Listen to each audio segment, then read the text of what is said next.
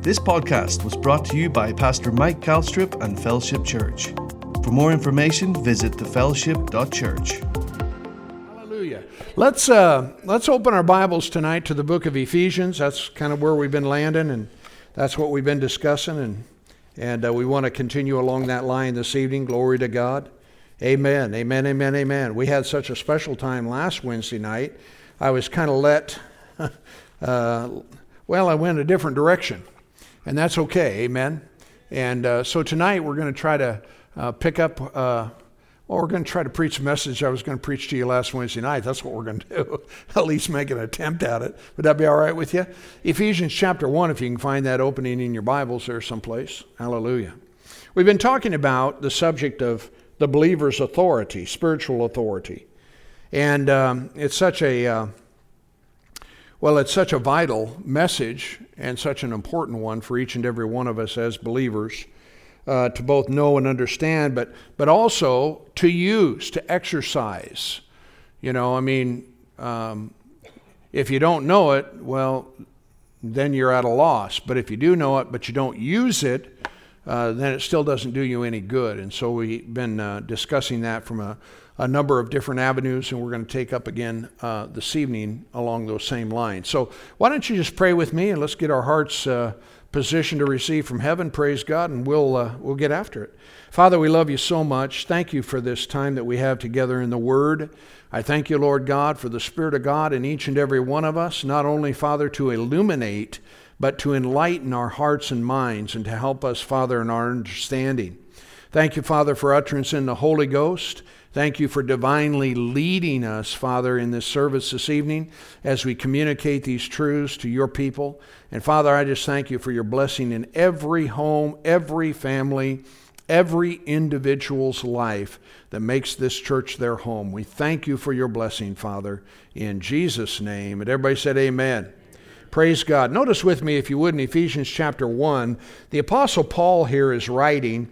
And uh, in verse 1, or verse 3, I should say, he says, Blessed be the God and Father of our Lord Jesus Christ, who has blessed us. Hallelujah.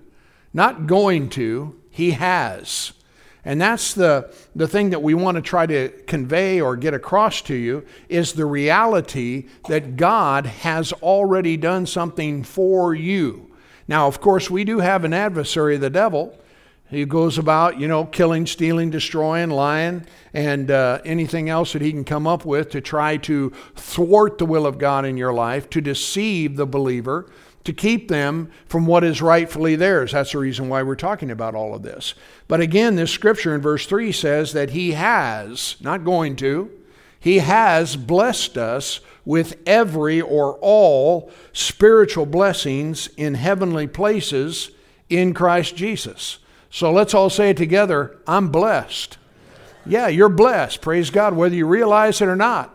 He's blessed you. Now, in Paul, in, in his writing here, he, he makes mention of a, a number of different things. And of course, when we get down to about verse 15, he said, Wherefore I also, after I heard of your faith in the Lord Jesus, and your love toward all the saints, I cease not to give thanks for you, making mention of you in my prayer. So now the Apostle Paul is, we're going to get a little bit of a glimpse into his prayer life. And not only that, but the things that he was praying for with regard to these new believers. How many of you know God wants you to know the truth? Jesus said, You'll know the truth, the truth will make you free. Amen? So he's praying, notice here in verse uh, uh, 17, that the God of our Lord Jesus Christ, the Father of glory, may give unto you the spirit of wisdom and revelation in the knowledge of Him. Wisdom is the ability to use knowledge. You know, a lot of people, they, got a head full of stuff, but uh, it, it makes it hard sometimes for them to put two things together. You know what I'm saying? In other words, the wisdom aspect of it is absent. So Paul is praying here, and he's asking the Lord to grant to us a spirit of wisdom and revelation knowledge. Revelation knowledge is knowledge like that that happened when Peter, you know, when Jesus asked a question, Who do men say that I, the Son of Man, am? And he said, Well, people are saying all kinds of things. You know, Herod's going around thinking that, you know, John the Baptist got resurrected from the dead, and all these different kinds of things. And then he asked a very pointed and very direct question to all of these disciples. And he asked a simple question Who do you say I am? Well, Peter spoke up because he always talks first. And he said, Thou art the Christ, the Son of the living God. And Jesus said, Blessed are you son of Jonah, because flesh and blood didn't tell you that, but my Father which is in heaven. That's revelation knowledge. So, in other words, the Spirit of God revealed this truth to this man and all the rest of them that were around him at the time. And so, uh, Paul's writing, asking or praying, asking that wisdom and revelation be granted in the knowledge of him. Verse 18 The eyes of your understanding having been enlightened. Hallelujah. You know, uh, Jesus said, Blessed are your eyes, for they see. Now, if you're a believer, your eyes are blessed. Your eyes have been enlightened. I don't know about you, but when I got saved, man, the light bulb came on. And I'm not talking about a natural light, I'm talking about the eyes of my understanding, my heart. There was so much I didn't know, but I tell you what, praise God, I was free from the tyranny of sin. I knew that. I'd been forgiven and washed in the blood. Hallelujah. And so then my journey began to start learning the truth of God's Word in the Bible. How many of you, I don't know if it's like this for you, but I mean, you know, before I got saved, I'd read the Bible and it was like boring. You want a good way to go to sleep? Not only that, it didn't make any sense. But then when I got saved, boom, all of a sudden, the truths of God's Word just came alive. How many of you can attest to that? Hallelujah. Amen. So the eyes of our understanding have been enlightened. Your eyes are enlightened to know what is the hope of his calling. And then it goes on to say, not only that, but also what is the riches of the glory of his inheritance in the saints. So there's this inheritance that is ours, that's coming. And, and the reality is, is that you and I, we, there's no way we can even, even begin to fathom what it is that's coming our way. The Bible says that the gift of the Holy Ghost or the Holy Spirit's indwelling presence within our life is the earnest of our inheritance. In other words, it's the down payment. So if the Holy Ghost represents 10%, I can't begin to imagine what the other 90 is going to be like. But it's on our way. It's on its way, you know, for those that remain faithful in Christ Jesus. So it goes on then, of course, that we would know this inheritance that's ours in the saints. And notice particularly verse 19, this is what we're trying to get down to. And number three then says, And I'm praying that you would know what is the exceeding greatness of his power toward or to usward who believe. How many believers do we have here? So he wants us to know the exceeding greatness of his power to us who believe. Hallelujah. Everybody say it together I have His power. See, if you're a believer, you have His power. You're not going to get it, you got it. You know, so much of this, you know, we're trying to get, well, the reality is it's already ours. We just don't know it. And then he went on to explain, you know, um, what power he was talking about, which was wrought in Christ when he raised him from the dead. Hallelujah. Glory to God. That's power. Amen. We just got done singing about it. And, he, and, and so he raised him from the dead, set him at his own right hand in heavenly places, far above all principality, power, might, and dominion, and every name that's named, not only in this world, but also in the one that is to come. And he has put all things under his feet, and gave him to be the head over all things to the church. Hallelujah. Which is his body um, that uh, the fullness of Him that fills all in all. So, uh, the reason we are looking at this verse of Scripture is for us to recognize that Paul's prayer was so that you and I would know the exceeding greatness of His power to usward who believe. So, because when you know that you have His power, everything changes. You know, if, if you're in a position of weakness or you're position of defeat, then there's no confidence, there's no peace, there's no joy, there's no nothing. But when you know that you have His power, then when those things come to assault our lives, we can say, No, that ain't me. Because praise God, I'm His child. Didn't we just sing about that? You know? in my Father's house, you know. I'm a child of God. John said, Beloved, now are we the sons of God. It does not yet appear. Now are we the sons of God. Not going to be. Thank God you're his child. And if you're his child, then praise God, he has taken a father's place to equip you, to give you that which you have need of, so that when the things of life, the storms of life, the problems of life, the challenges of life, you know, the, the anxieties and the worry and the cares of life come our way, thank God we can stand in the name of Jesus. Now, you know, a lot of people say, well, you know, I just wish it would all go away. The only way that's going to happen, dude, is if you die. Okay? It's just the way it works, you know. While we're here, and here's the thing you need to understand. You know, you were put in this earth for a purpose, and that is to glorify your Father. Hallelujah. That the graces that is upon your life would give him glory. So that when these things come your way, you can say, Thank you, Father. It's another opportunity for me to glorify you, praise God, and come out on top. Are you listening to me? There is no defeat in Jesus. Are you listening to me? And thank God we're His children. And He's made it possible for you and I, of course, praise God, to live within the kingdom. Hallelujah as citizens of his place right now, glory to God. And not only that, but to exercise the dominion and the authority that has been granted to us in Christ Jesus, not only for our use, but really for the use of others. There's a real. Uh, uh, we, ha- we don't really think about it this way like we should, I think, sometimes, but I'm telling you what, there is a, an incredibly powerful vein of truth that authority has been given to you in order for you to serve the world in which you live. Not in an arrogant kind of way, but I'm telling you, when people are in need, praise God, you can step up into that situation in the name of Jesus as a representative of His, and you can do something about whatever's going on if they're willing to believe God with you. Are you listening to me?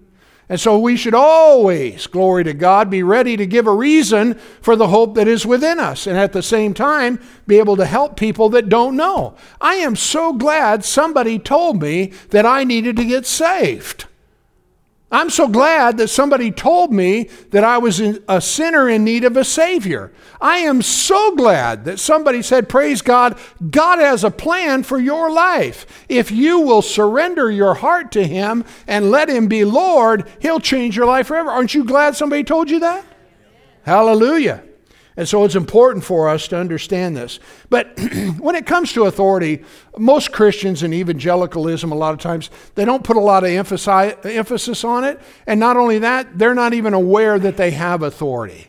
You know, they've kind of chalked the whole thing up with, well, you know, sometimes it's kind of like, well, you never know what God's going to do. And after all, God is sovereign. And so, you know, what will be, will be. And, you know, this kind of business. Well, there's a lot of stuff going on in people's lives that does not need to be.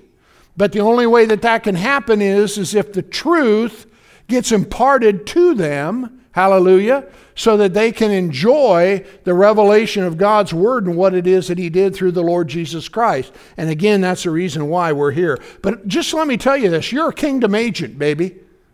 You've been called. We are the body of Christ, hallelujah, on this earth doing kingdom business, to advance the kingdom, to work the works until he comes, all of the things that he described within the scriptures of the New Testament. So God wants the church to gain a revelation, know the reality, or understand what's taken place through the resurrection of Jesus Christ. And there's a little bit of a glimpse in it in the text that we read when he talks about what happened to Christ when he was seated at his right hand. So, um, without going into a lot of the other details that we've already talked about, the simple truth is, is that God has given the believer all the authority necessary to wage a successful warfare against the forces of darkness. Now, a lot of people, there are preachers that stand up in pulpits and say there is no literal devil. Well, you know what? What you need to do, you need to find a different place to be. I can tell you that right now. Because I mean, it's all over in the Bible. The Apostle Paul said, We're not uh, ignorant of Satan's devices. And he talks about, you know, how we can stand against the wiles of the devil. And the Bible says to be sober and vigilant because your adversary, the devil. I mean, you know, it's all over in the scripture, and they're telling us, you know, oh no, that's not really true. That doesn't really. You know, if I if, if I'm a particular entity and I'm doing everything I can to tear the the the, the lives of people up, and you say I don't exist, what an advantage I have. Are you with me? Such a lie you know? And of course you know whenever you start talking about the adversary of our soul then people they get all knotted up. Well thank god jesus went to the cross and he spoiled principalities powers and rulers of the darkness of this world and he overthrew them. Glory to god. And so we have authority over him. There's nothing that you and I need to be afraid of in any way, shape, or form. He doesn't have power over us, we have power over him. Are you with me? There is no fear in love, glory to God.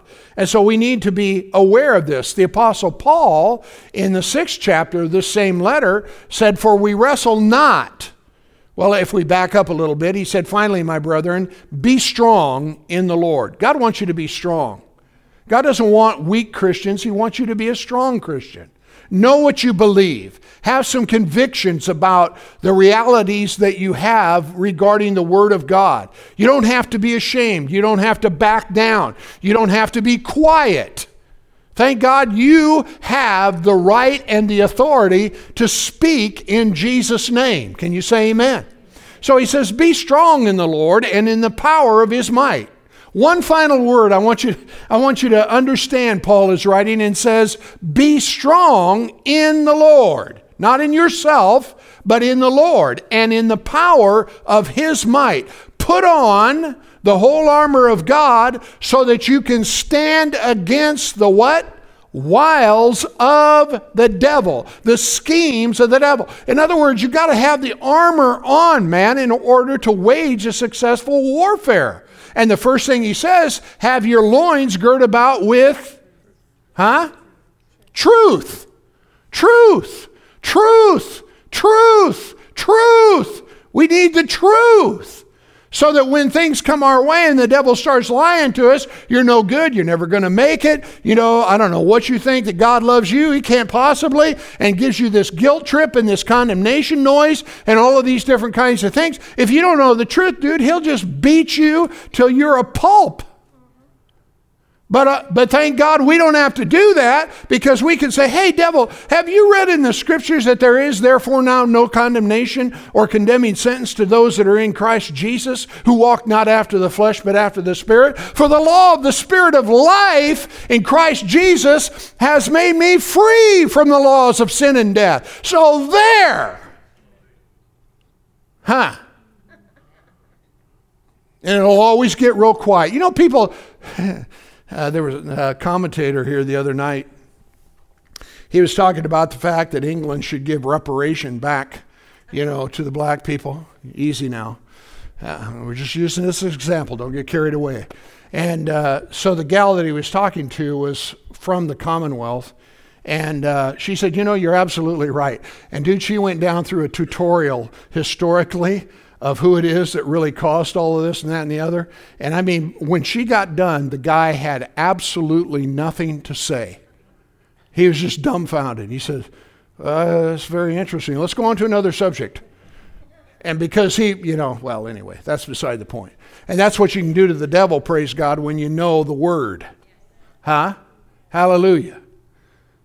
That's, that's so important for us to know what the scriptures say so that thank God we don't have to. You know, the Bible says that God, Paul was writing to Timothy, and he had some real, you know, he had some real challenges going on, but he said, he said, God has not given us the spirit of fear. So we don't have to be afraid. I said, we don't have to be afraid. I said, we don't have to be afraid. I mean, when all hell's breaking loose and it looks like nothing's working, thank God we can be strong in the Lord and the power of His might and say, Father, I'm so glad I'm in this with you. Thank God you take care of your own and you'll take care of me. I don't know how this is all going to work out, but I am really looking forward to watching you show yourself strong in my behalf because thank God I'm your child. Hallelujah. You know, these are the kinds of things that we need to get our minds renewed to so that we look at life from a different perspective than the one that we perhaps are looking at right now. Thank God He came so that you and I could win.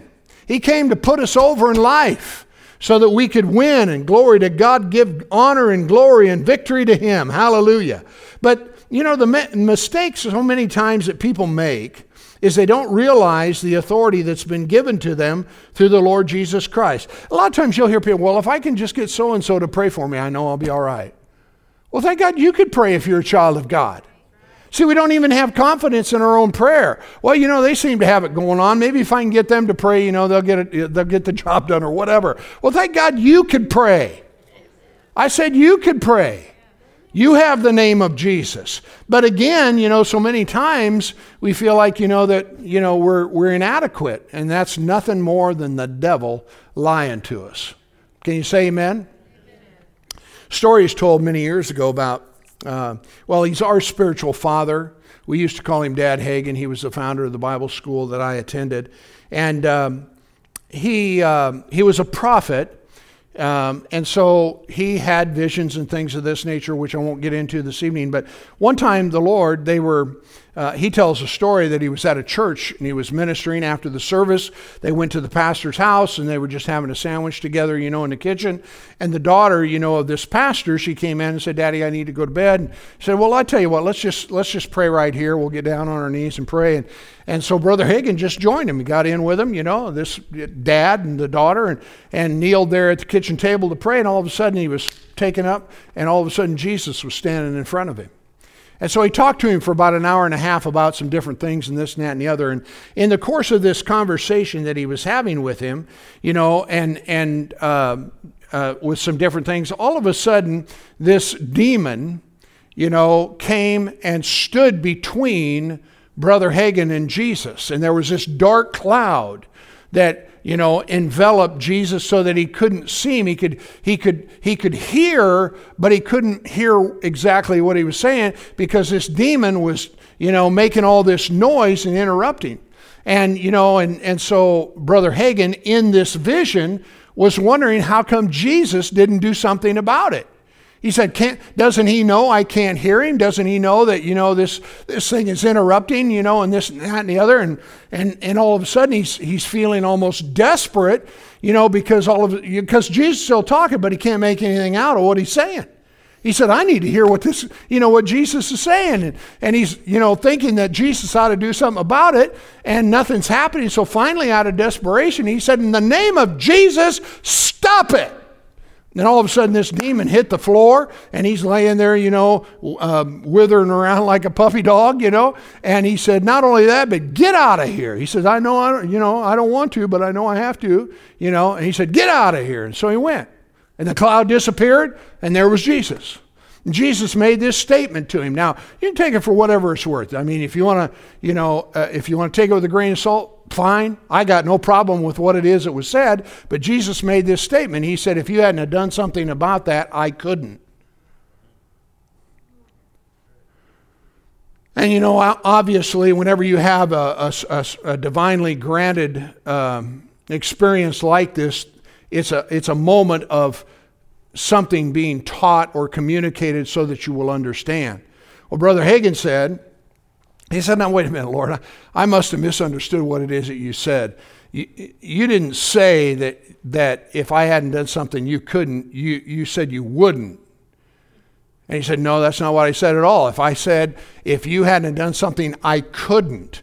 And they went back and forth, you know, a couple different times. And then, uh, you know, in, in this moment, and Brother Hagin, he said that, you know, he he's always been a real stickler for the word. And he says, Jesus, I know that I'm seeing you. I know, you know, that uh, this vision is real and this and that and the other, but unless you can prove that to me from the scriptures, I'm not going to accept it. I don't care if it is a vision, whatever, whatever. And, and you know, the Bible says that in the mouth of two or three witnesses, let everything be established. So unless you can give me three witnesses in the New Testament about what you just got in saying, I am not going to believe it.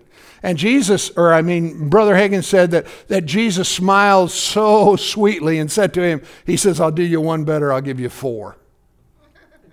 he says, Well, he says, I've never seen anything like that in the Bible. I've read the Bible through 150 times, and, you know, many portions of it more than that. And uh, I've never, you know, I, I, I've never seen that in the Bible. And Jesus just said, Well, son, there's a lot of things in there you've never seen. You know? So then he begins to give him these scriptures that I'm going to give to you to help us all understand that we are the ones that have been given authority in this earth-bound existence. And if you don't use it, then it's not going to benefit you. Okay? Let's turn to Matthew chapter 28 and let's look at these scriptures together. Matthew chapter 28. This is after the resurrection of Jesus. Notice what it says here. Um, in verse 18, for the sake of time, Jesus came and he spake to them.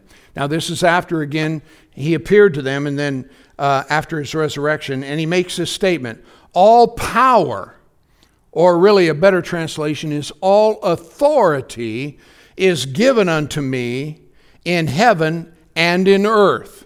So if you just read that one verse, you would say, well, it's obvious that all authority, all power has been given to Jesus. But notice the next verse, he said, Go therefore into all nations and make disciples, um, teach all nations, baptizing them in the name of the Father, Son, and of the Holy Spirit. And then it goes on to say, What's the next verse? Teaching them to observe whatever it is I've commanded you. Lo, I'm with you always, even to the end of the world. So the point is, is that he, he came and appeared to them, and he said, All authority's been given to me, but I am now about to delegate that authority to you, and I want you to go in my name to all nations and teach, preach, and so on and so forth. Now, as a companion to this verse of Scripture, it's uh, uh, um, glory to God. Um, Mark chapter uh, 16, verse 15, you can just write it down as a, a matter of reference. Now let's go look at it. Why don't you just go with me to Mark chapter 16? Let's look at this. Mark chapter um, 16. And notice what it says here in this verse, verse 15.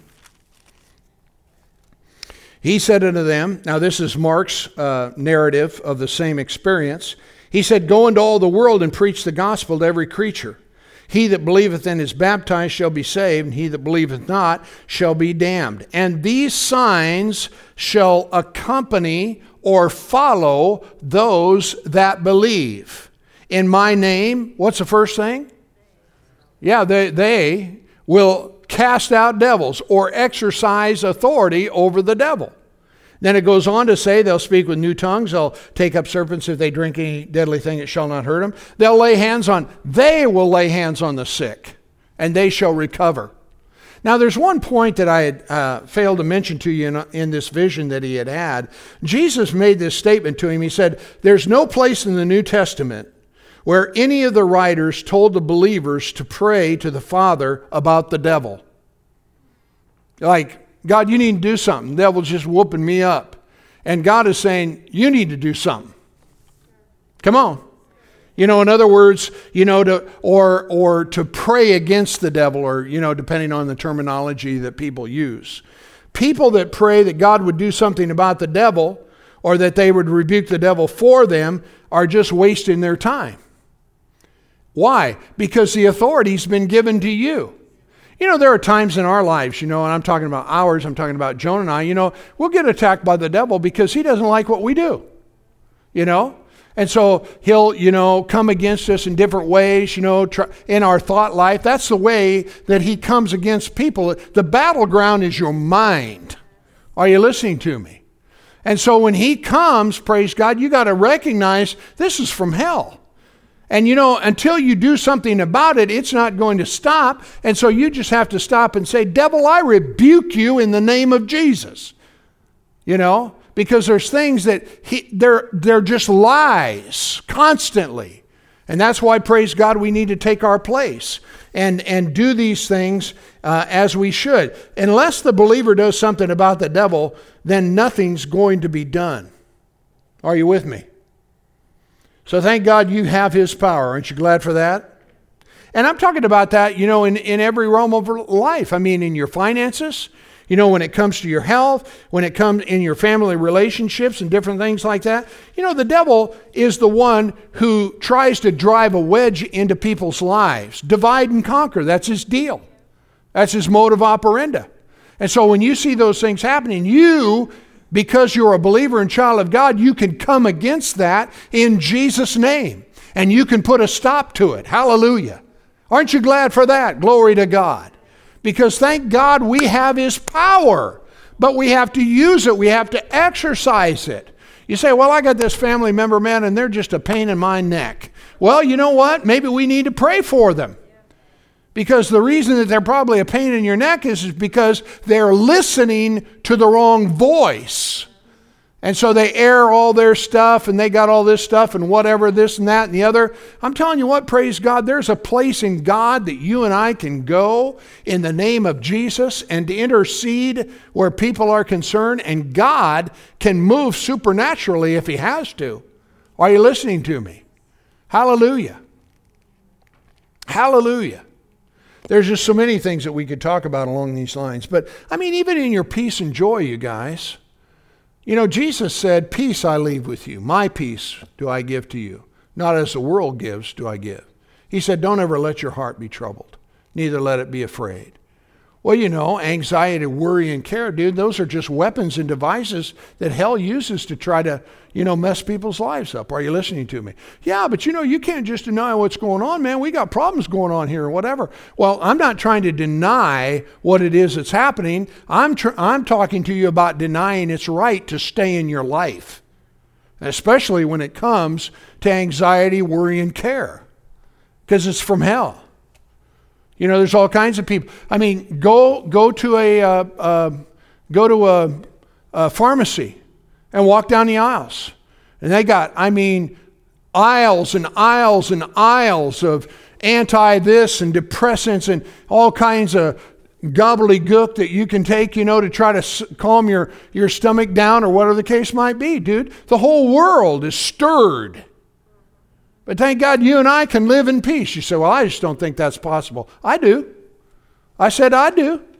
I said, I do.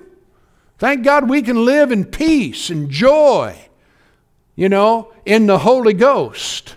And that's where God wants us to live. Can you say amen? Hallelujah. And so there's more that we could talk about in that. Um, thing. But we've been given the, all the authority that heaven represents, but we have to exercise it. So we read the scripture about all authority has been given to me, both heaven and earth. Now you go. And then when Mark was writing about it, he said, Go into all the world, these signs will follow them that believe. Jesus has, you know, when he when he seen these disciples before his ascension, he delegated his authority to them to go in his name. And he's done the same thing for you and I. But here's the question who's going to exercise that authority?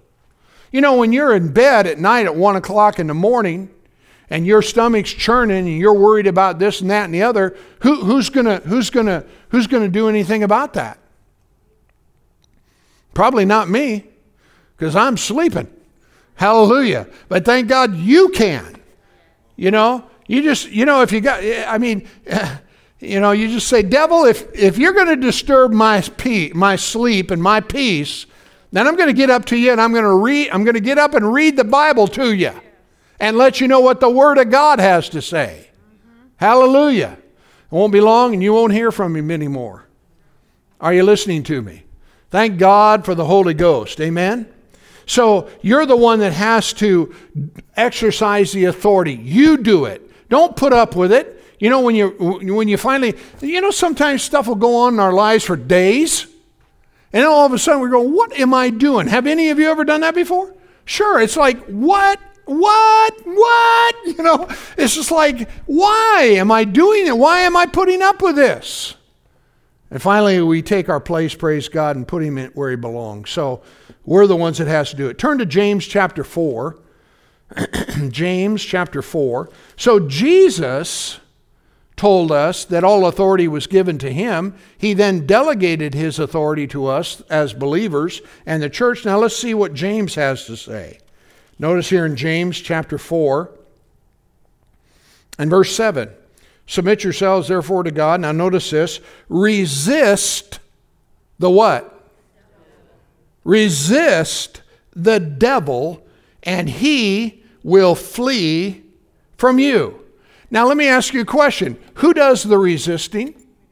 Who does? God's not doing it for us. We're the ones that are doing the resisting, right? Okay, now I got another question. How do we resist the devil? I mean, how does that work? You know, well, I rebuke you, devil. Well, good. But but but what else is there in that? How do we resist him? It's a good question, isn't it?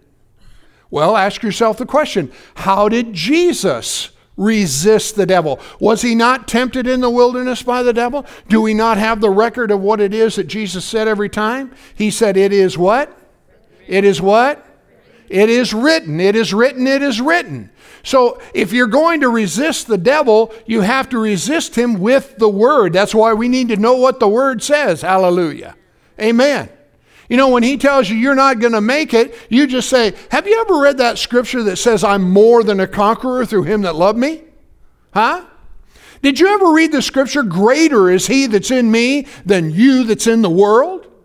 You know, these are the scriptures that we need to know so that when we need them, praise God, we can call on them and be able to use them in this battle, this warfare that we find ourselves to be in. Again, you can't get out of it unless you go to heaven. Huh? So, you know, unless they're taking up a busload, you're still here. Are you listening to me? So, the, the same way that Jesus resisted the devil is the way that you and I resist the devil. We do it with truth. When it looks like everything's going all wrong and sideways, you can say, Father, I am so glad for the promises that you've made. And I, I, I have no way how, I have no way of knowing how it is you're going to work this out, but praise God, I know the greater one is in me, and praise God, you'll make a way where there's I trust you. I look to you. I thank you. I praise you. Glory to God. Amen.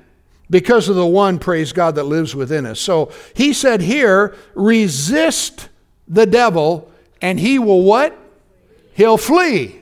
And the way that you do it is through the declaration of the word. So again, every writer told us to do something about the devil.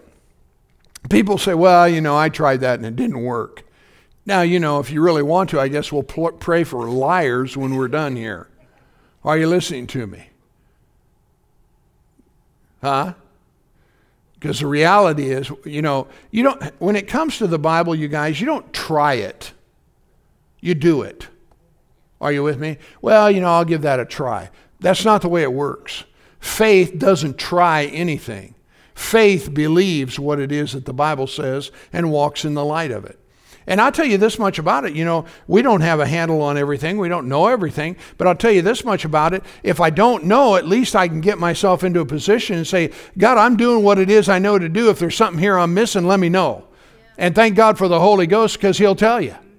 He'll give you the deficiency that you have and, and fill that up so that, praise God, you can do the wise thing, the right thing.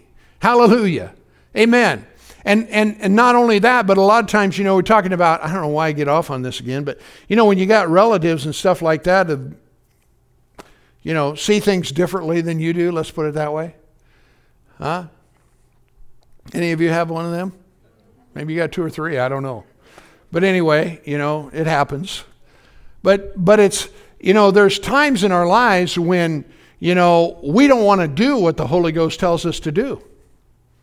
Why? Because the Holy Ghost is going to tell you to love them right where they are. And that doesn't mean you condone what they're doing or anything like that. We don't have time to talk about love, but you know what I'm saying? A lot of times we'll say, well, I don't want to love them. okay? Am I the only honest person here tonight? No, you know, but but the reality is is that, you know, to forbear one, uh, you know, uh, to forbear or to put up with, if you want to call it that, you know, sometimes that's what we're called to do. It's not, it's not comfortable, you know, in, in, in our lives, but thank God it's the right way. It's the best way. It's the, think about what Jesus put up with. He put up with all of us for crying out loud. And yet he was willing to give his life as a ransom for every one of us. So again, you know, praise God, the word works.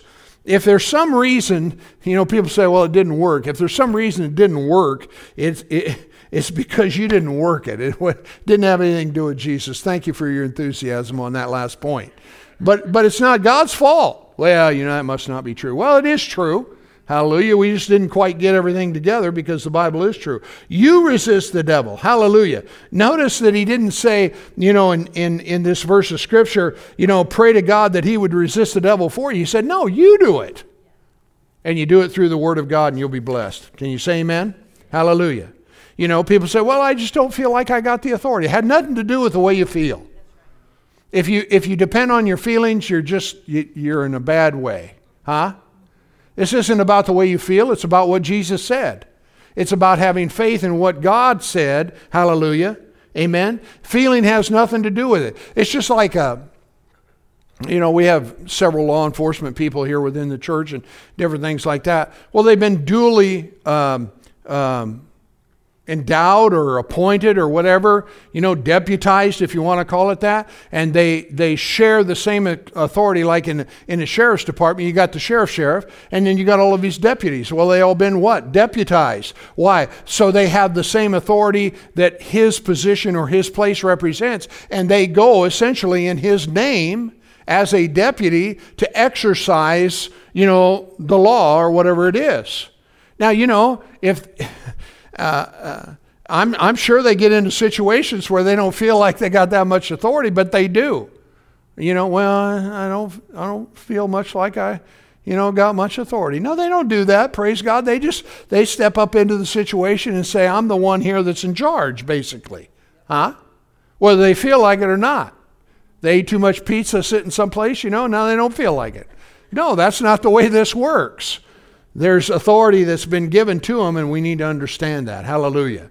So, you have to learn who you are in Him and what it is, your rights that you have in Christ Jesus, and you got them. Hallelujah. And it's so important for us to understand. One more verse of Scripture, actually two. Turn to 1 Peter chapter 5. So, we heard what Jesus had to say, that's one. We heard what James had to say, that's two. And again, it's, it's incumbent upon us to be the ones that do the exercising of this authority. Says, well, I don't know how to do that. Well, hallelujah, just jump in and learn. Are you with me? Notice here in 1 Peter chapter 5 and verse uh, 8. Verse 5, or uh, chapter 5, verse 8. Be sober, be vigilant, because your adversary, the devil, as a roaring lion. It didn't say that he was one, he just roars like a lion. You ever been around a lion before? You ever been to a, excuse me, like a, a, zoo? Man, I mean, they, they got this guttural roar. And I mean, it, it is, well, it's, it's almost paralyzing, you know, can be, especially if there's no fence between you and them. Huh? So it said, Be sober, vigilant, because your adversary, the devil, as a roaring lion, walks about seeking whom he may devour. Didn't say could, but he's looking. You know, remember, remember when the devil came to God and he said, What have you been doing? He said, Been roaming around the earth. He said, Hey, have you checked out my servant Job? Yeah, well, you got a hedge around him and, you know, all of that kind of business and things. You know, so he goes about seeking whom he may devour. Now, notice verse 9. Whom what? What's the next word? Huh? What are we supposed to do? What are we doing? We're going to resist. Whom resist steadfast, the King James says, in the faith, or a better way to say it is, is to whom resist steadfast in your faith. What's that mean? That means when the devil comes, you say, No, in Jesus' name. This is not according to redemption. I've been redeemed from the curse of the law. Jesus was made a curse for me so that the blessing of God could come upon my life. Are you listening to me? So he said, Whom resist steadfast in the faith, knowing that the same afflictions, and that's just test or trial, you know, is, is accomplished in your brethren in the world. So, in other words, it isn't like something comes to you and you say, Well, God, nobody's got it like I do. Probably. Chances are somebody's got it worse than you do. You know, when we do the nobody's got it worse than me, it's always the victim kind of thing. It, it shows or represents weakness. And you know, and, and what God's saying is He's saying, if you don't do something about that, then I can't. You do something. I'll back you up when you use my name.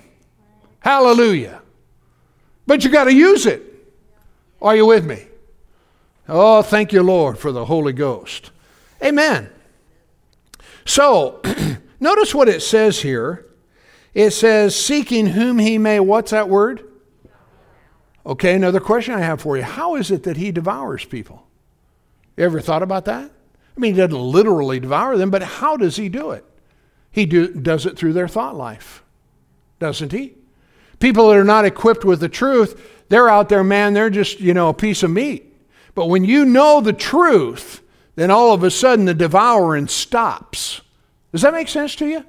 So it makes it important for us, praise God, to know what the Word of God has to say. Hallelujah. Praise God. Use your faith because God's Word's true. Okay, finally, let's go to Ephesians uh, chapter 4. Let's go back there again. So we heard what Jesus said, we heard what James said, we heard what Peter said, and now we're going to listen to what Paul has to say. Notice what it says here in Ephesians chapter 4, verse 27, one simple verse. Neither give place to the devil. Neither give place to the devil. Give the devil no place. Huh? Isn't that right? You know, it says, don't be angry. Uh, be angry and sin not. Let not the sun go down upon your wrath, neither give place to the devil. And we do that so often in our lives sometimes. You know, when we allow anger to take control of our lives, we're giving him place. When we allow strife, you know, to take control of our lives, we're giving him place. And he's just saying, don't do that because you play into his hand. You know, uh, uh, uh just real quickly, we got well, it's 8 o'clock. We're doing pretty good for a guy like me. Look with me uh, to uh, 2 Timothy real, real quickly, and I'll share this, this with you. Some people, you know, they think, well, this is just a bunch of nonsense and don't amount to anything. I'm telling you, this is life, you guys. You want to know how come people have problems the way they do? Well, number one, they don't believe the Bible. So they don't take heed to what it is that the Bible says, and so they just do their own thing and whatever, and they get into trouble. But, but here again, when, when, uh, when uh, Paul was writing here in Ephesians, he says, neither give place to the devil. You got to ask yourself, how do I do that? Because evidently some people are, huh? Right? How do I do it? Well, a lot of times, again, we allow anger to take control, or we get, you know, we allow strife. You know, the Bible says we're not ignorant of his devices, his schemes, the wiles of the devil. So here in 2 Timothy, um, look at verse 23 in chapter 2. 2 Timothy 2 and 23. But foolish and unlearned questions, what are we to do? What's that word? Say it again. Foolish and unlearned questions, avoid. You know, there are people walking around, dude. They know you're a Christian, you're a believer, and you love Jesus, and you're walking in the light of the Word of God. And, and all of a sudden, dude, they want to set you up for an argument for a quarrel, for a fight. Foolish and unlearned questions. So they'll, they'll come up to you and they'll, they'll make some kind of a statement. The best thing that you can do is what? Avoid it. Say, well, I don't, I don't think I'm going there. Hallelujah. But notice it says here in 23 foolish and unlearned questions avoid, knowing that they do gender, what's the word? Strifes. But a servant of the Lord must not strive. So here's one thing you can do, friends. In your life, you can make a quality decision and you can just say, strife will no longer ever be a part of my life. In other words, I will not be the one who is initiating that kind of business again. Okay? You say, can you do that? Why not? Huh?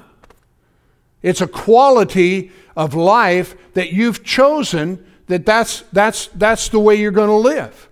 So that's not to say that you won't get attacked. It doesn't mean that somebody, you know, may not come against you or whatever the case might be. But as for you, we're done. There won't be any more of that. I use the illustration all the time when my wife and I were, well, we were dating, but we'd get into these groups and we would watch other couples and how they treated each other and this and that and the other. And, and one of the things that we uh, uh, recognized is, is that they would become very sarcastic with each other. Maybe it would just start out kind of, you know, in fun. But you know, sarcasm can, can, it can, it can grow into a real ugly kind of mess, you know? And, be, and, then pretty soon it becomes something that people use to hurt one another. Well, we recognize that, and we just said that will never be a part of our relationship. We sarcasm between us does not exist because we won't allow it. Are you listening to me? Thanks for your enthusiasm. You can't imagine what it is I'm looking at right now. But anyway, you know, you decide how you're going to live. You decide the quality of life that you want. You decide it. You don't, you don't let the world, you don't let other people, you don't let the devil. You're the one that decides how life is going to be.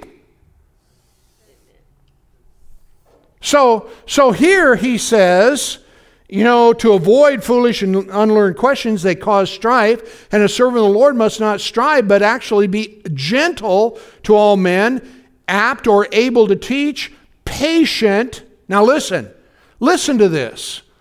In meekness, instructing those that oppose themselves, if God pre-adventure will give them repentance to the knowledge, uh, acknowledging of the truth. Now, let, think about that with me. In meekness, instructing. Listen. In other words, somebody comes at you and say, "Look, I, you know, I'm not, I don't, I'm not here to fight. I don't want to fight." You know, that that's a meek approach to the situation.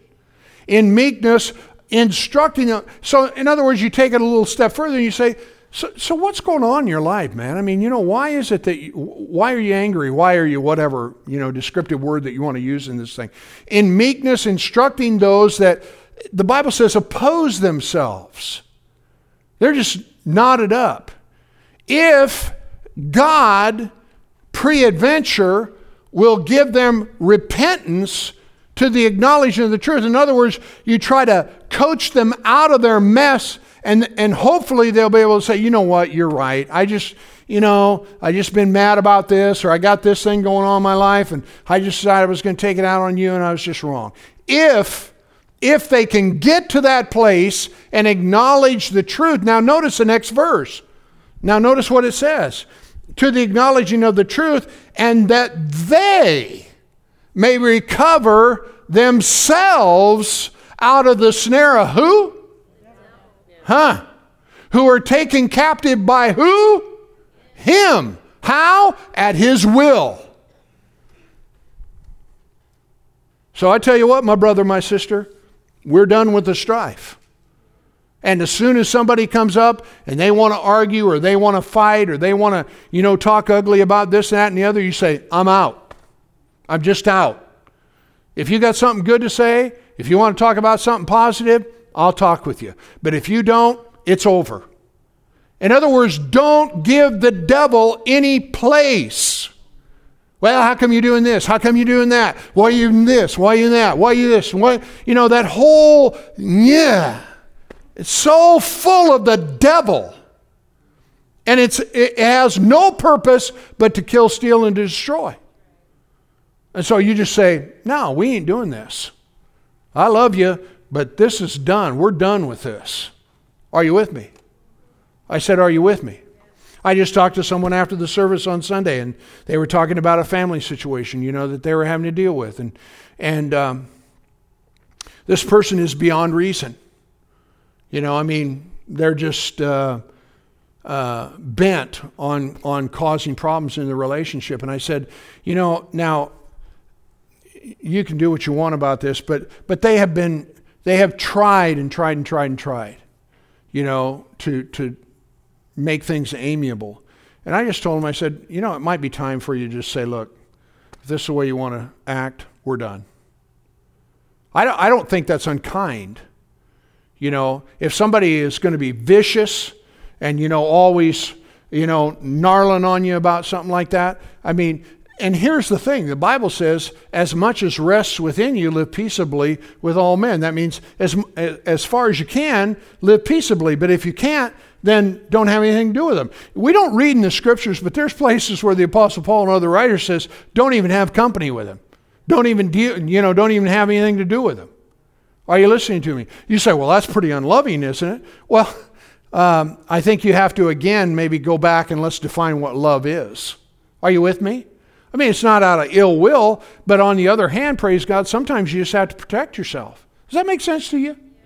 I don't think that's inappropriate at all. So anyway, let's uh, let's give the devil no place, shall we? Hallelujah. So um, one more scripture. You say you keep saying that. Well, it's all good. And look at this scripture, Colossians chapter one. Colossians chapter one. Y'all glad you came tonight? I hope that this is helpful to you. That way, you know, to be forewarned is to be forearmed. Thank you, Lord. Look at uh, Colossians 1 and verse 12. Giving thanks to the Father who has qualified us or made us able to be partakers of the inheritance of the saints in light. Aren't you glad tonight you're a child of God?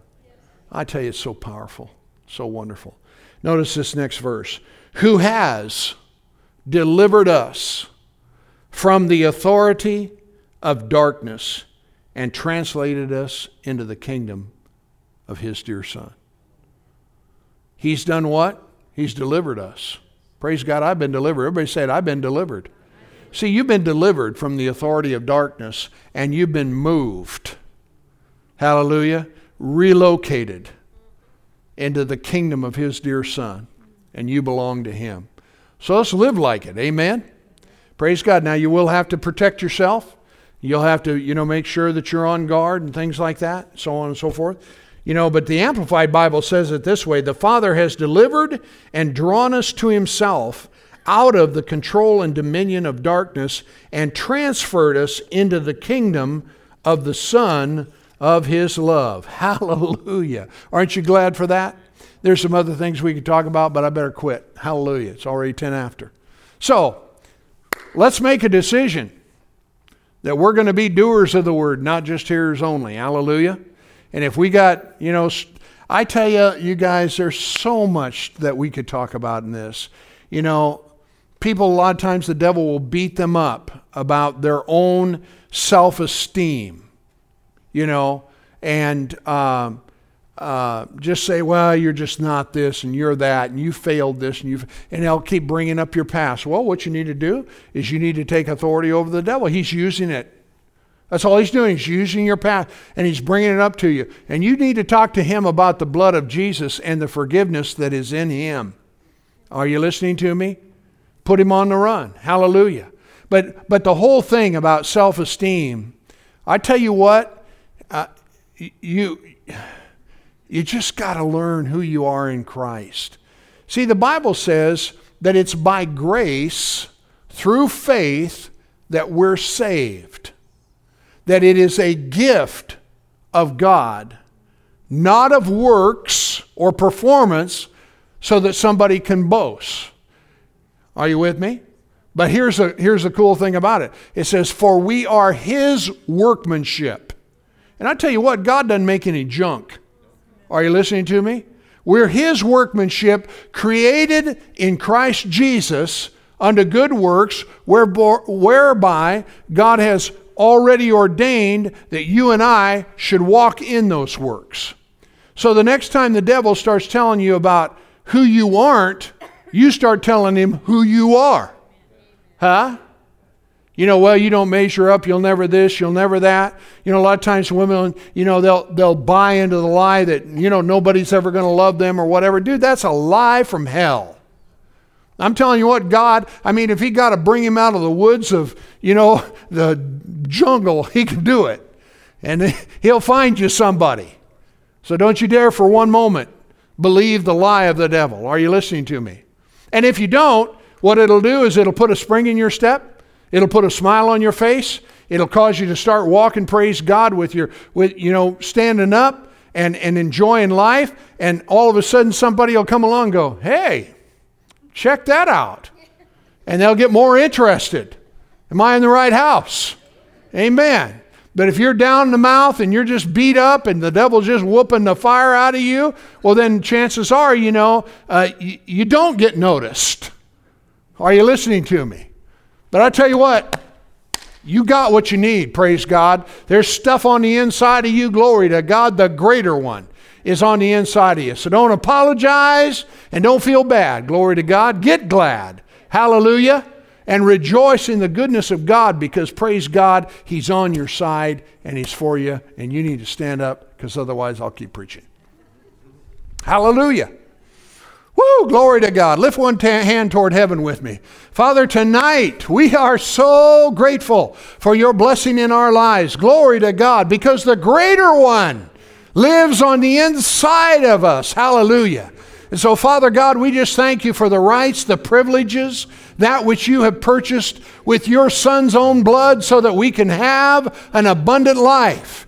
And God, I pray for every person here tonight. Let this message be something, Father, that, that brings them up, lifts them up. And Father, helps them to recognize that glory to God, I am His child. I have been delivered. I have His power. And thank God I am the one with the greater one inside me. And I just thank you, Father God, for helping men and women here tonight. Lord, if they've somehow allowed themselves to get drawn into a mess, Lord, right now we just repent right now in Jesus' name. We ask you to forgive us, Father God, for stepping into the trap. But God, right now we want to we want to take our foot out and we want to begin walking in the light of your word. So God, I just thank you for giving us strength to do just that. Hallelujah. From this day forward, no more strife, Father. We're not allowing any kind of strife filled circumstance to exist, to abide, to live in, or to raise its head up in our lives anymore. There'll be no more strife. And God, I just thank you, Father, for your blessing in the lives of every person here, those that are watching online, that they too, Father, they take a hold of this. They drive a stake in the ground and they say, from this day forward, there will be no more strife. And Father, I just thank you for your blessing in their lives. Hallelujah. Let the cheer of God and the happiness, the joy and the peace of God, Father, rule and reign within their hearts.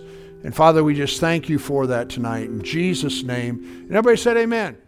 Amen. Why don't you go ahead and be seated?